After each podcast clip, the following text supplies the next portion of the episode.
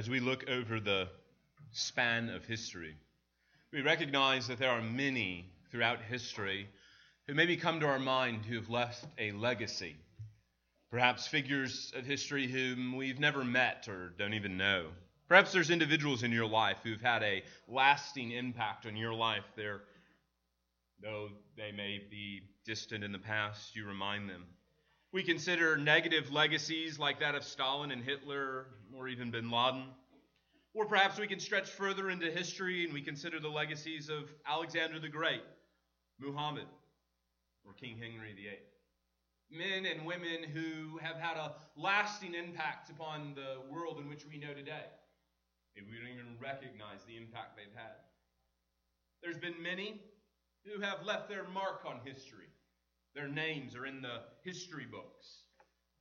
There are countless others who have contributed to the history of the world in which we live today who we don't know. Men and women whose names go unnoticed and unrecorded.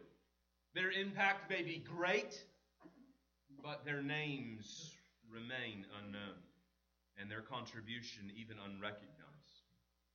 Now, while there may be those whom you know their names and you know their impact, this morning, we want to consider how you and I can leave a legacy that's not so much concerned about our name, but about God's glory. How we might have a legacy of our own, both in our lives as God's people, our impact on our families and our friends, but also an impact on the kingdom of Christ.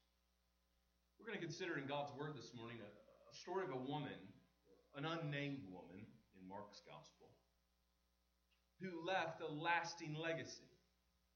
Someone whom, even today, if you consider for a moment, it's been 2,000 years, give or take a few years, since this woman, this unnamed woman we're going to read about this morning, performed this act. And the fulfillment of Jesus' words are true today.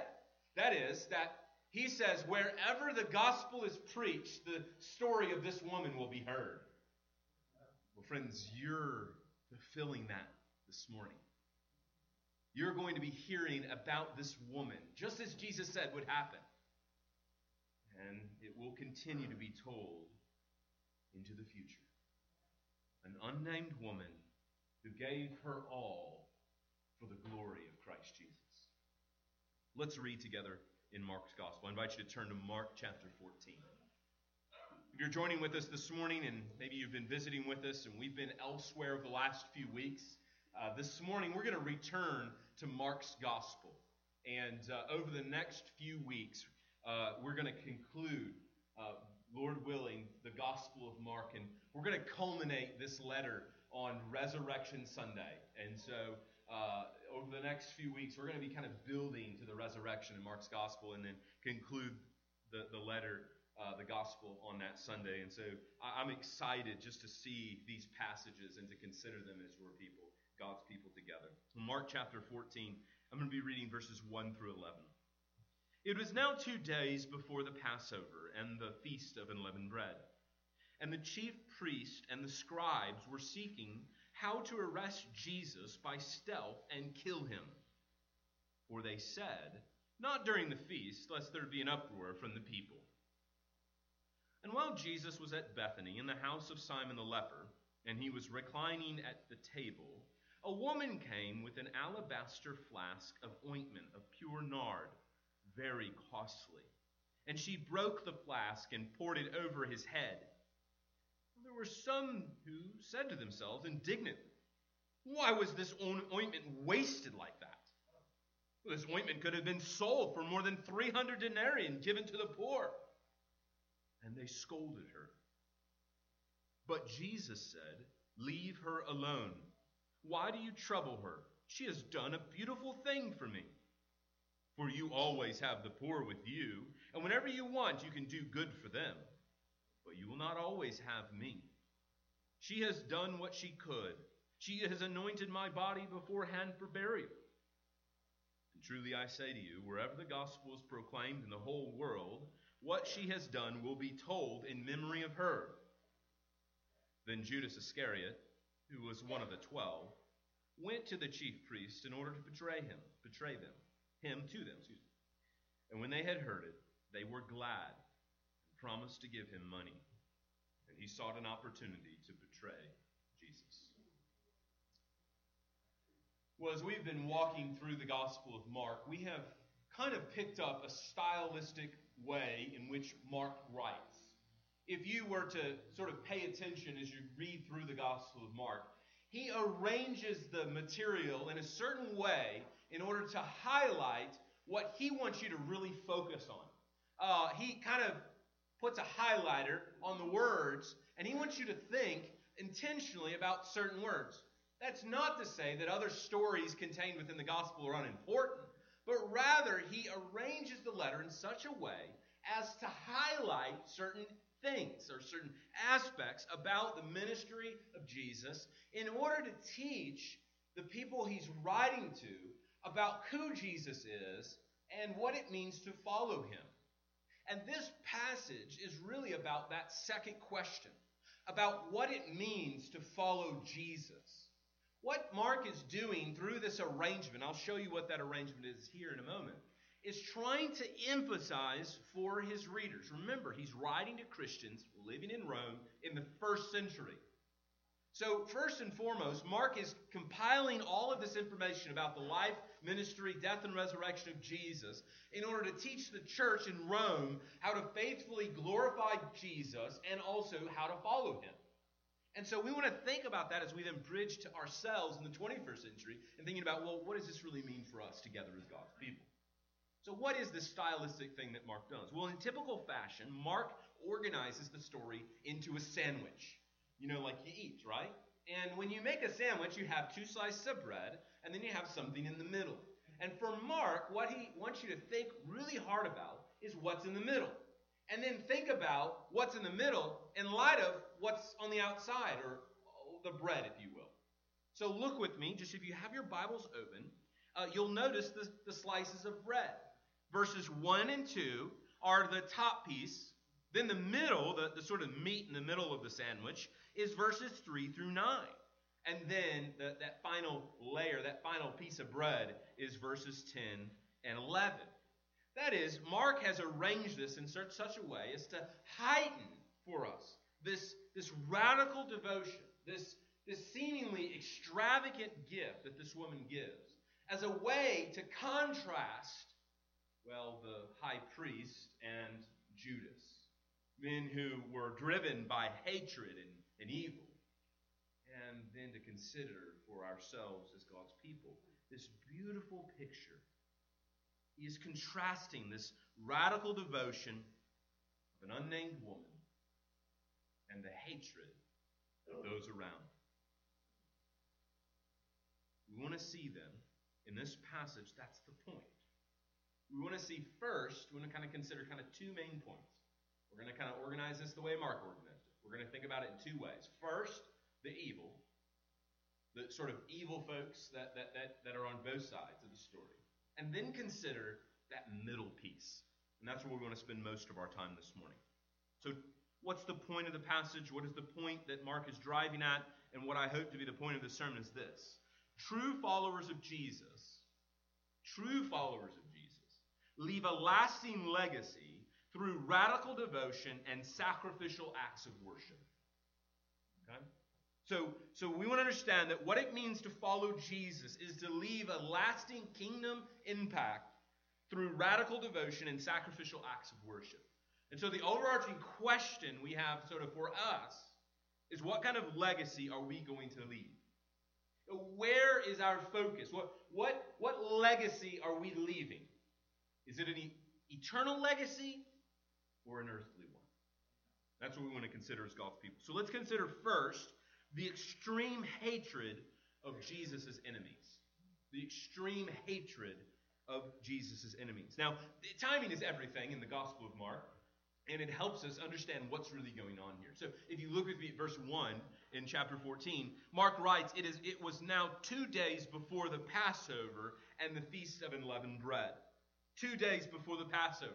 Now, what we want to understand is what Mark is doing in this passage is kind of acting as a prologue to the Passion narrative. This is going to set the stage for everything that is about to follow in the narrative. Jesus, or Mark is preparing us for the death of Christ. He's preparing us for the sacrifice that Christ is going to give on the behalf of sinners. And so Mark is introducing us, setting the scene, if you will, two days before the Passover and the Feast of Unleavened Bread. Well, the Passover was a essential time in the life of God's people. We considered it last week in the sermon about the gospel. It was a time in which God's people celebrated his deliverance from their sin, uh, from, most assuredly from their deliverance from slavery. So the Passover was celebrated by the Israelites first when the night before God delivered them from their captivity in Israel, uh, in Egypt. And Israel was sent out then, and we understand that the story was uh, showing us the kind of radical, the kind of devotion that God had for his people, and to provide the sacrificial lamb. And so the spotless lamb then was sacrificed at noon and then eaten in the evening. And so God's people would celebrate that. And so it was a time in which the, the, the, the city swelled with people. Over a million people would, would march into the city during this week, and it would just swell exorbitantly during this time. Also, Mark tells us that it was the time of the Feast of Unleavened Bread, a, a separate festival or feast that, that kind of coincided with the Passover. It was a time in which they celebrated God's provision there in their escape from slavery, how God had provided them a uh, provided everything they needed. The imagery here just sort of evokes a sense of urgency and trust in the Lord. Now, I want you to think about this. It was a time of celebration, a time of joy, a time of happiness, uh, really a time of excitement among the people of God. I want you to notice what the religious leaders are doing. Look at what they're doing. They are scheming to kill Jesus.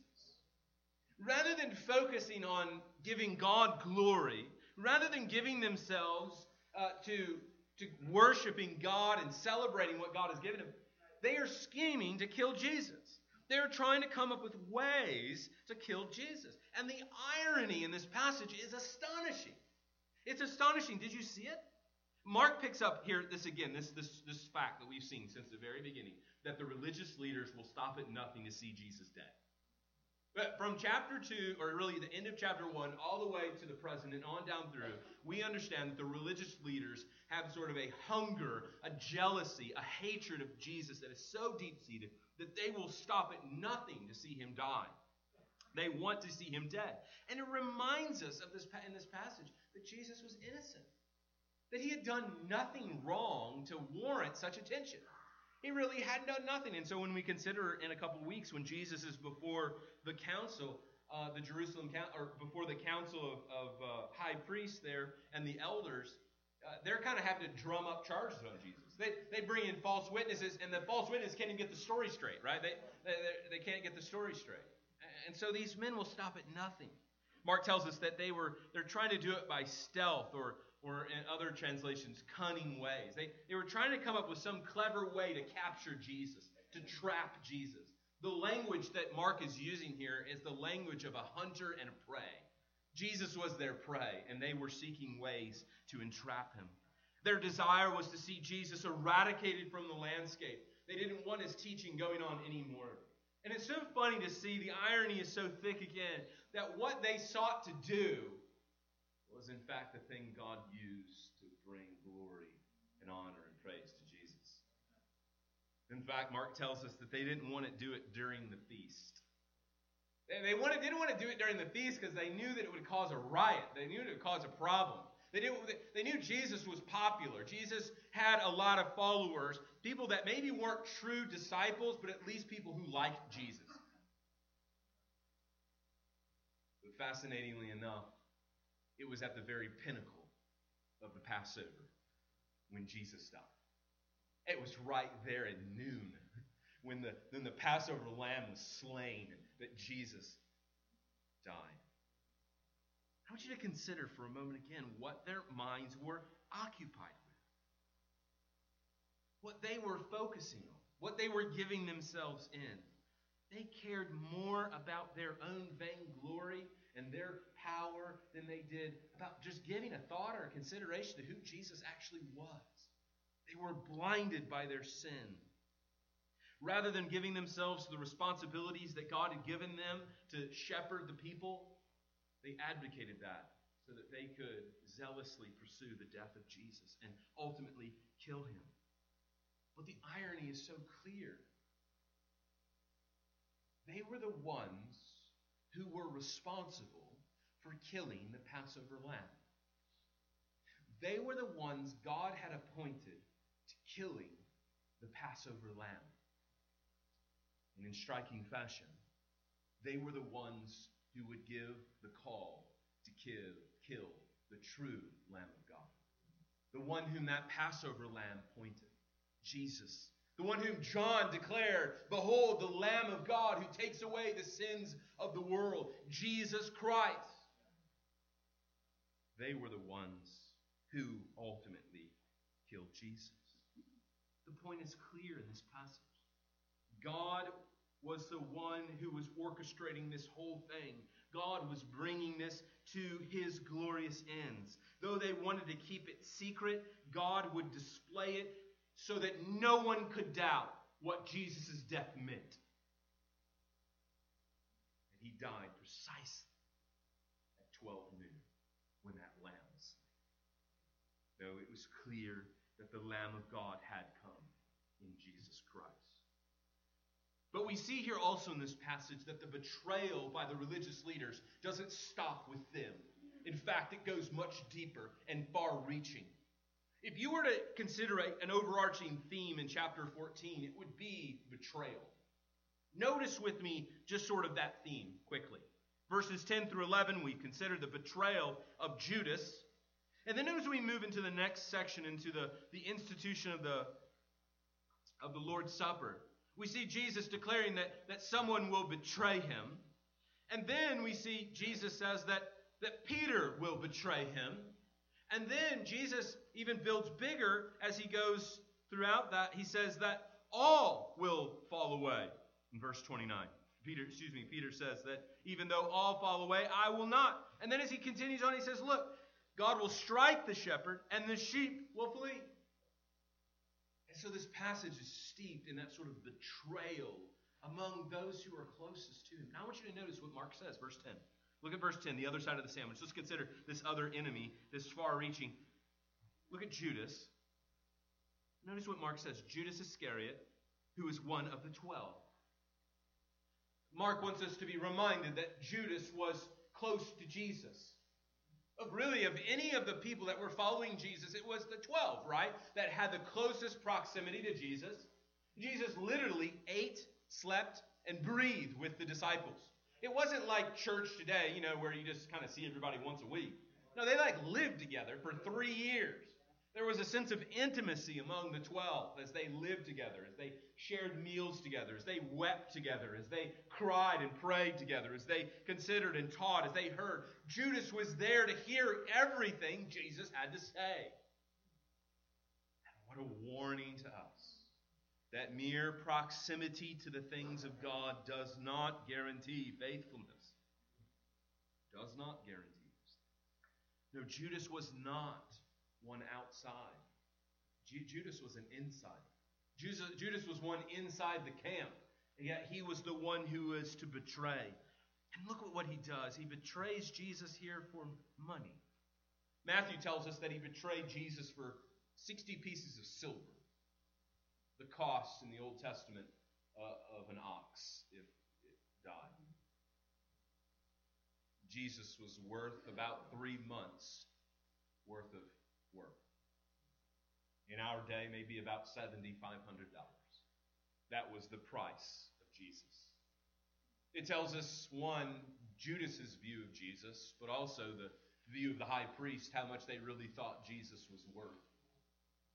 To them, he was worthless. Notice also in verse 11,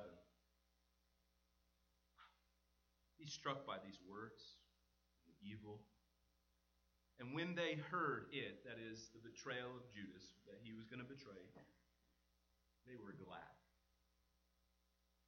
Just allow that to sink in for a moment as you consider the depth of evil. They were glad. What they celebrated then was that finally they would capture their prey. They were glad. Oh, the depth of human wickedness and sin. We see it clearly in this passage. Jesus would be betrayed by a few dollars.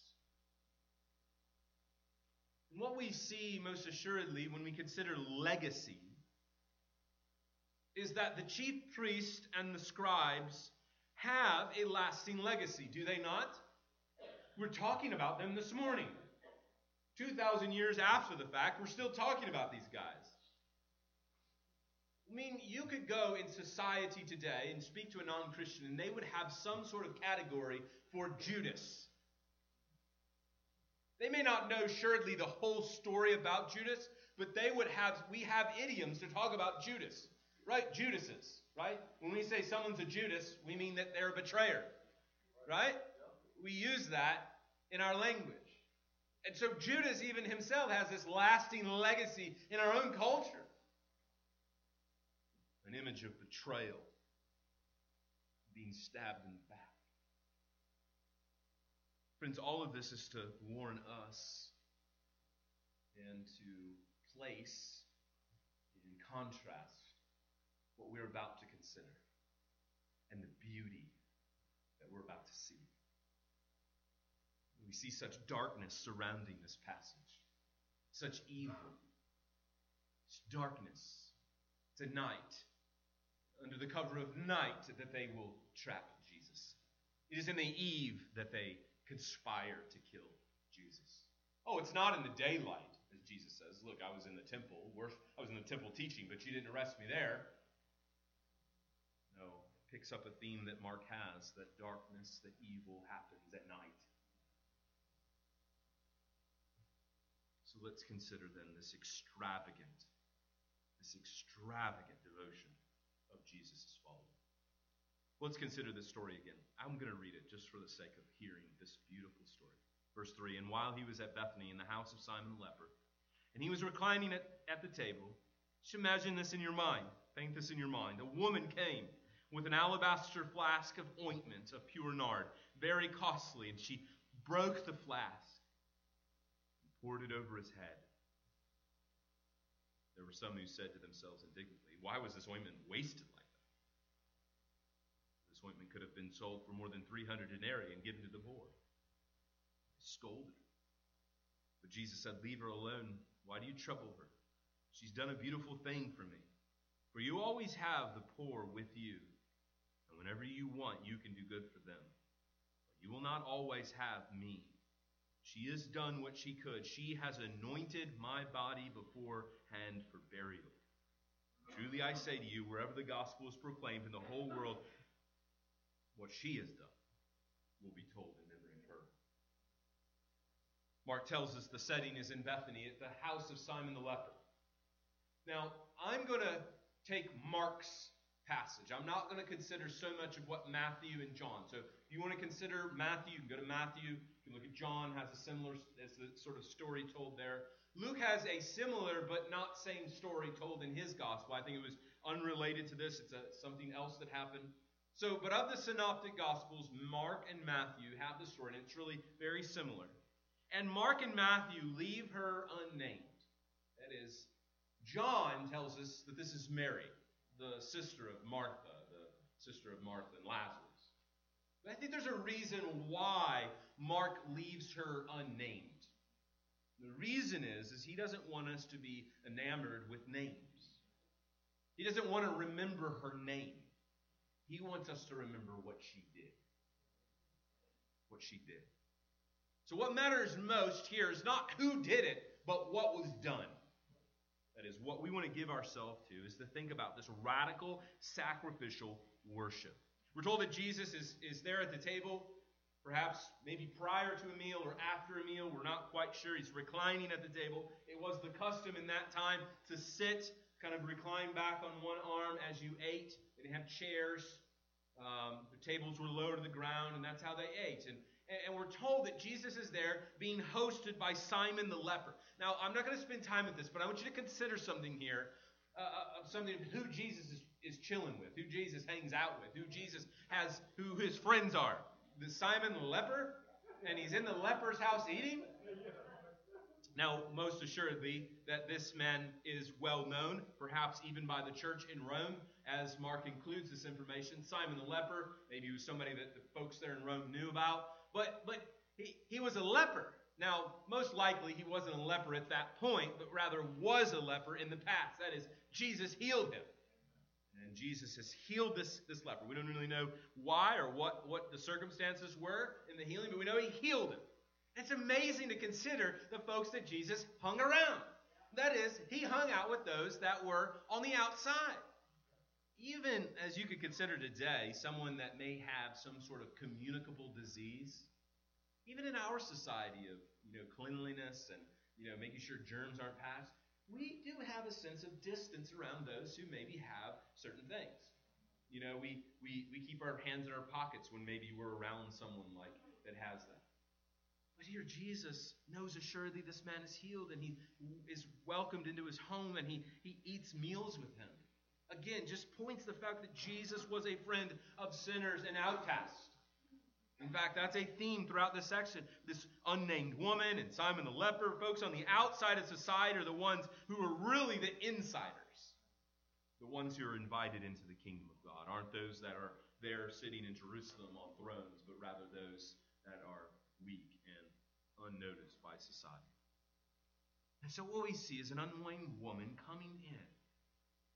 Mark tells us that she's carrying an alabaster flask, which just, and it's a terrible, but what he means is an alabaster jar. So it's a little jar made of perhaps this sort of alabaster. He comes in, and, and, and, and this woman comes in with this.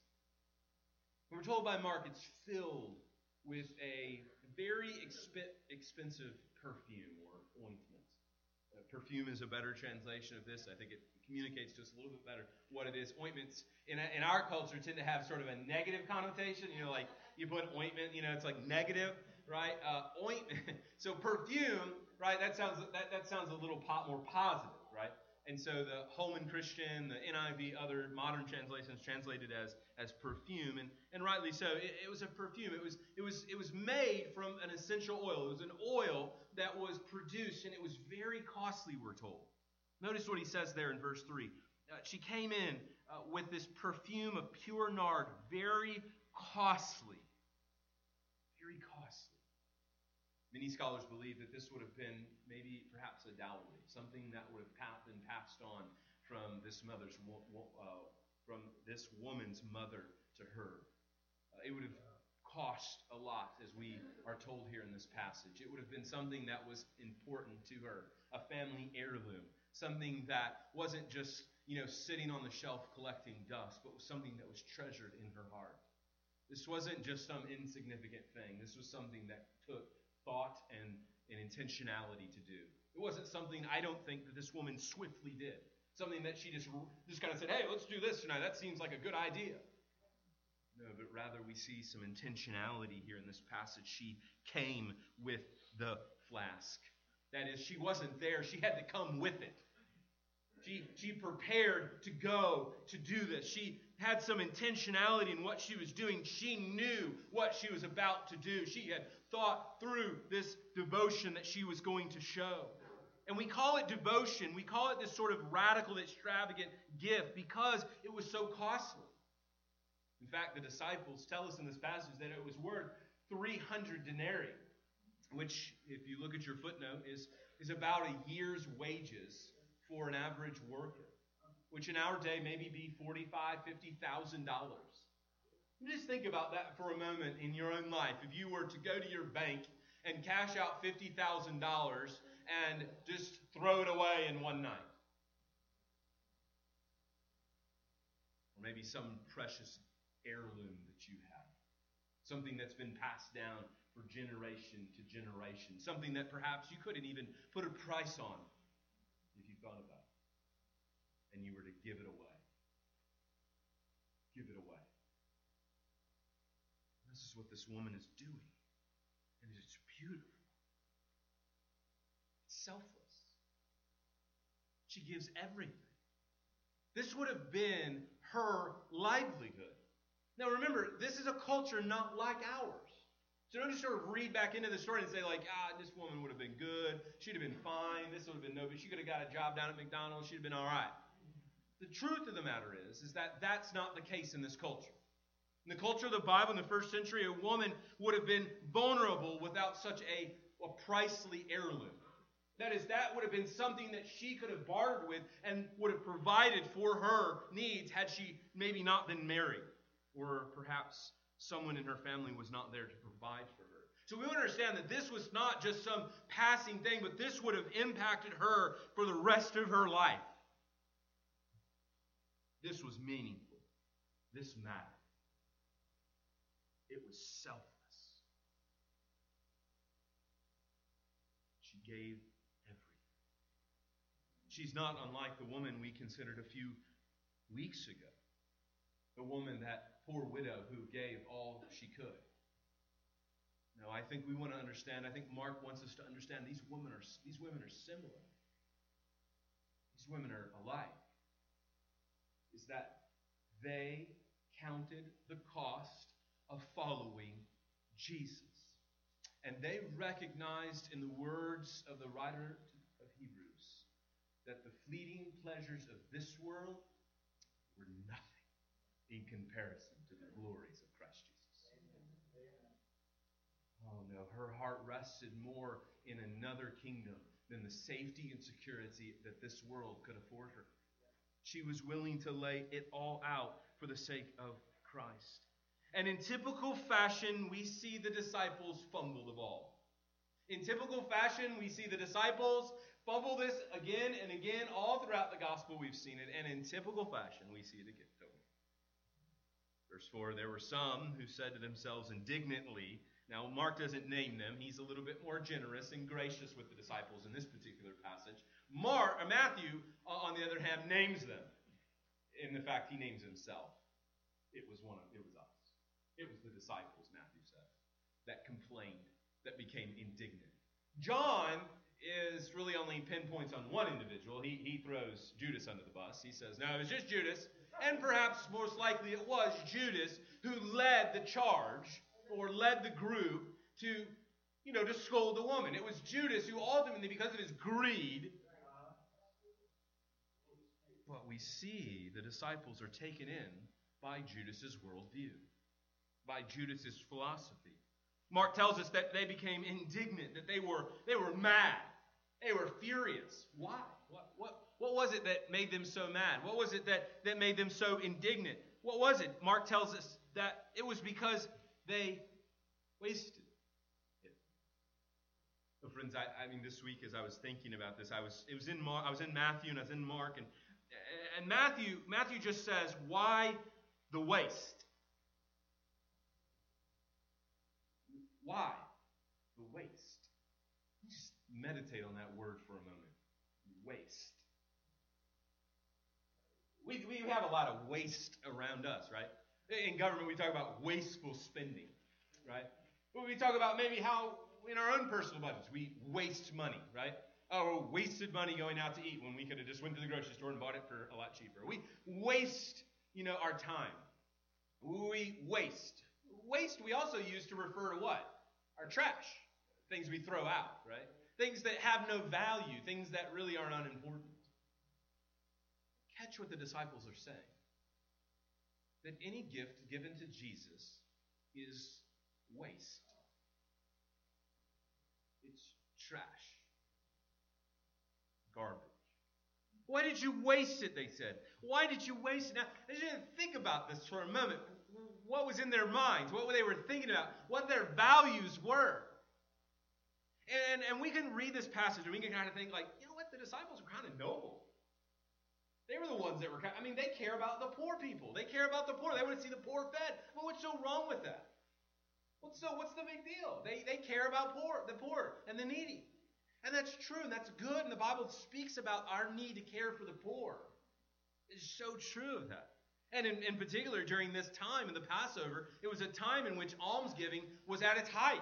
In fact, you went to Jerusalem for the very sake of also giving alms, that is, giving offerings to the temple to support the poor. But what we see here is a radical, radical view of selfish waste. They cared more about themselves than they did, than they did Jesus. John tells us the motive of Judas was because he loved money. He lusted for money. He desired money. And, and perhaps that was the motive of the other disciples. They, they loved to have money. They wanted the money. They were greedy. Perhaps they wanted the money so they could give to the poor, only so they could be recognized as ones who had given to the poor. Like, hey, look what we did. You know, we sold that bottle and, and we, you know. But what we see here something so beautiful nothing is ever wasted on Jesus. Nothing is ever wasted on Jesus. Do you see that? That's what Jesus says in verses 6 through 9. Jesus says, Leave her alone. Get, get away from her. Get out of here. Go. Stop bothering her. Why are you bothering? Why are you troubling her? Why are you, why are you giving her a hard time? I mean, can you imagine Jesus is like covered in oil? this is amazing. What, what, what am I not getting, disciples? What, what's the disconnect? What she's doing is a beautiful thing, Jesus says. This is, this is a noble act. This is a wonderfully beautiful thing. What, what do you mean that you're, you're scolding her? You're yelling at her. You're screaming at her. You're making her feel like that her. What are you doing? Jesus says, This is so beautiful. This is so lovely. Why do you trouble her? He says. And then Jesus gives us in verses 7 and 8 the reason why what she did was not wrong. Jesus says, Look, you're always going to have the poor with you. And again, we might take this passage as, as kind of like, man, Jesus kind of self self centered. Like he thinks he's all that, and and like you know, what about the poor people? They, I mean, you know, well, what Jesus is saying is, look, because of sin and the fallenness of human of humanity, there will never be a utopian society. We need to really settle in that for a second. There will never be a civilization in this world that does not have poverty.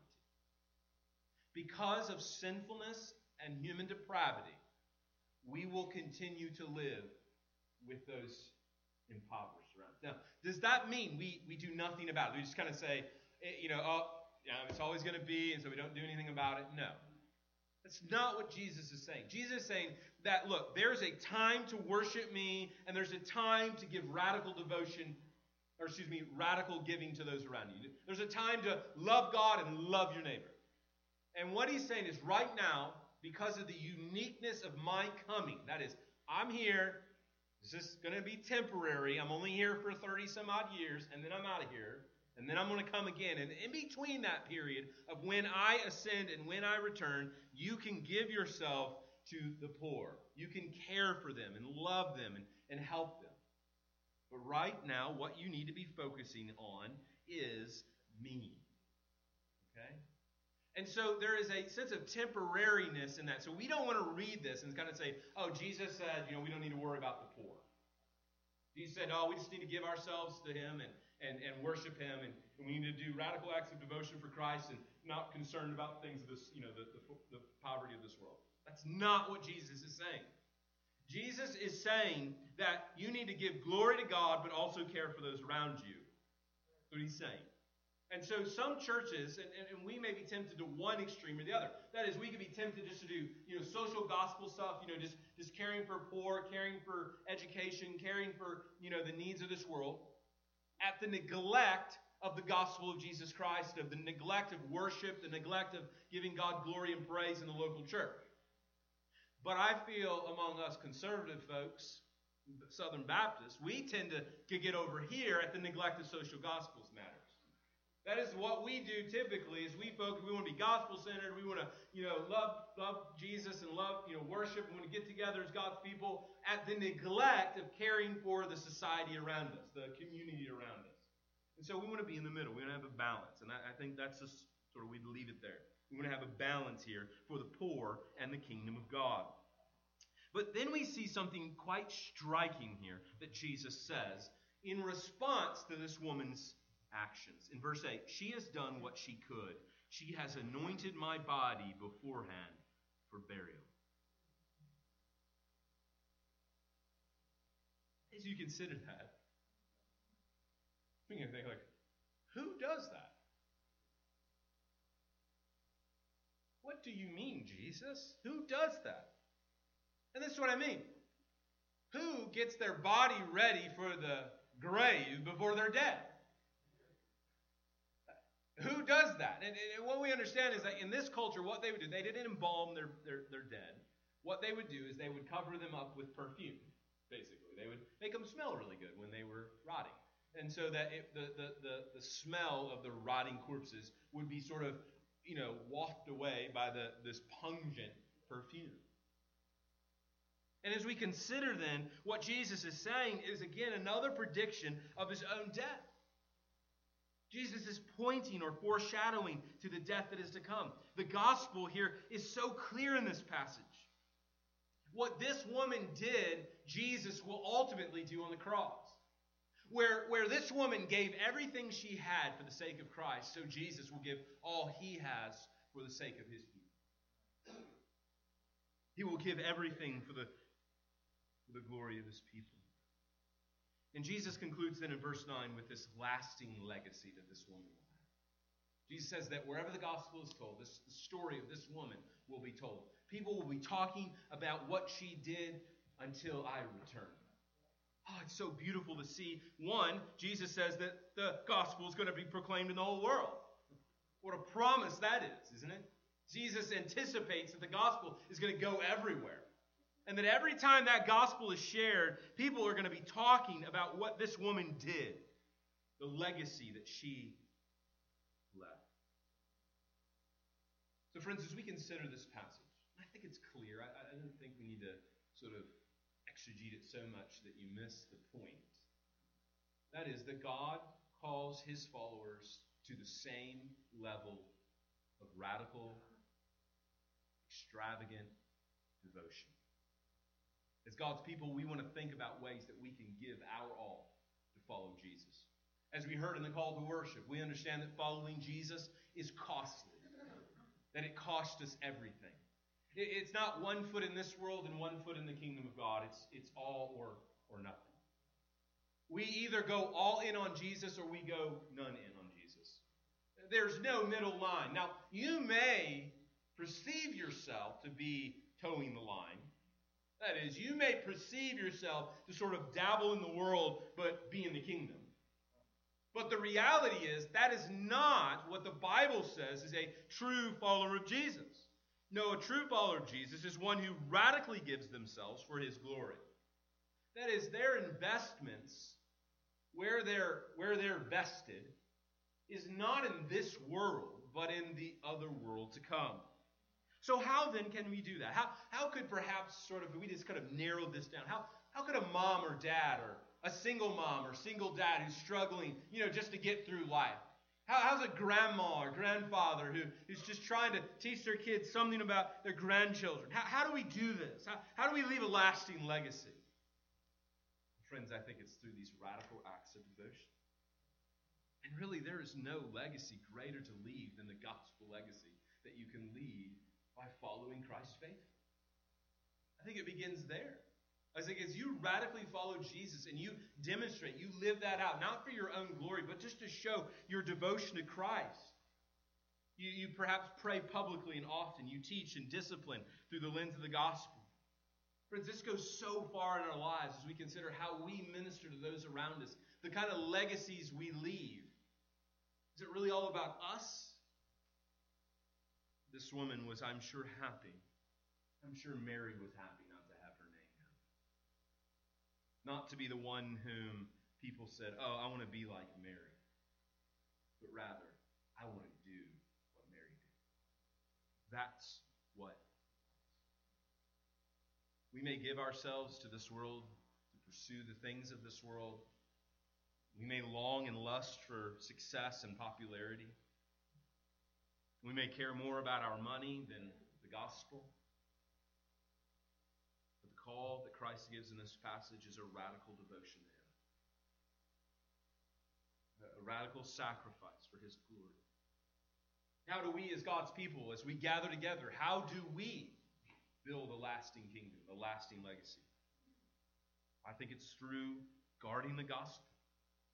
By guarding the gospel through committed covenant church membership, whereby we serve one another in meaningful ways. Where we are known and where we celebrate others, not so much to put them on a pedestal, but rather we celebrate the radical acts of love that they demonstrate. Motivated by a selfish, not by selfish gain, but by the glory of Christ. That we want to be known more for what we do than who we are. That we care more about the deeds of love than getting recognition for it. We care more about showing hospitality than receiving hospitality. We come here every week not as consumers but as producers. Producers of love, producers of mercy, producers of grace, producers of hospitality. We're not here just eating up everybody's stuff. We're here to give for the glory of Christ Jesus and for his greatness. Heavenly Father, we give you the praise and glory today. Father, we pray that a better sermon is heard than the one preached. That is my earnest desire. Oh, Father, that you would affect our soul through the word that has been preached, through your words, not mine. Father, my prayer is that everyone would forget what I've said and that only you would be remembered. Father, we give you the praise and the glory in Christ Jesus' name.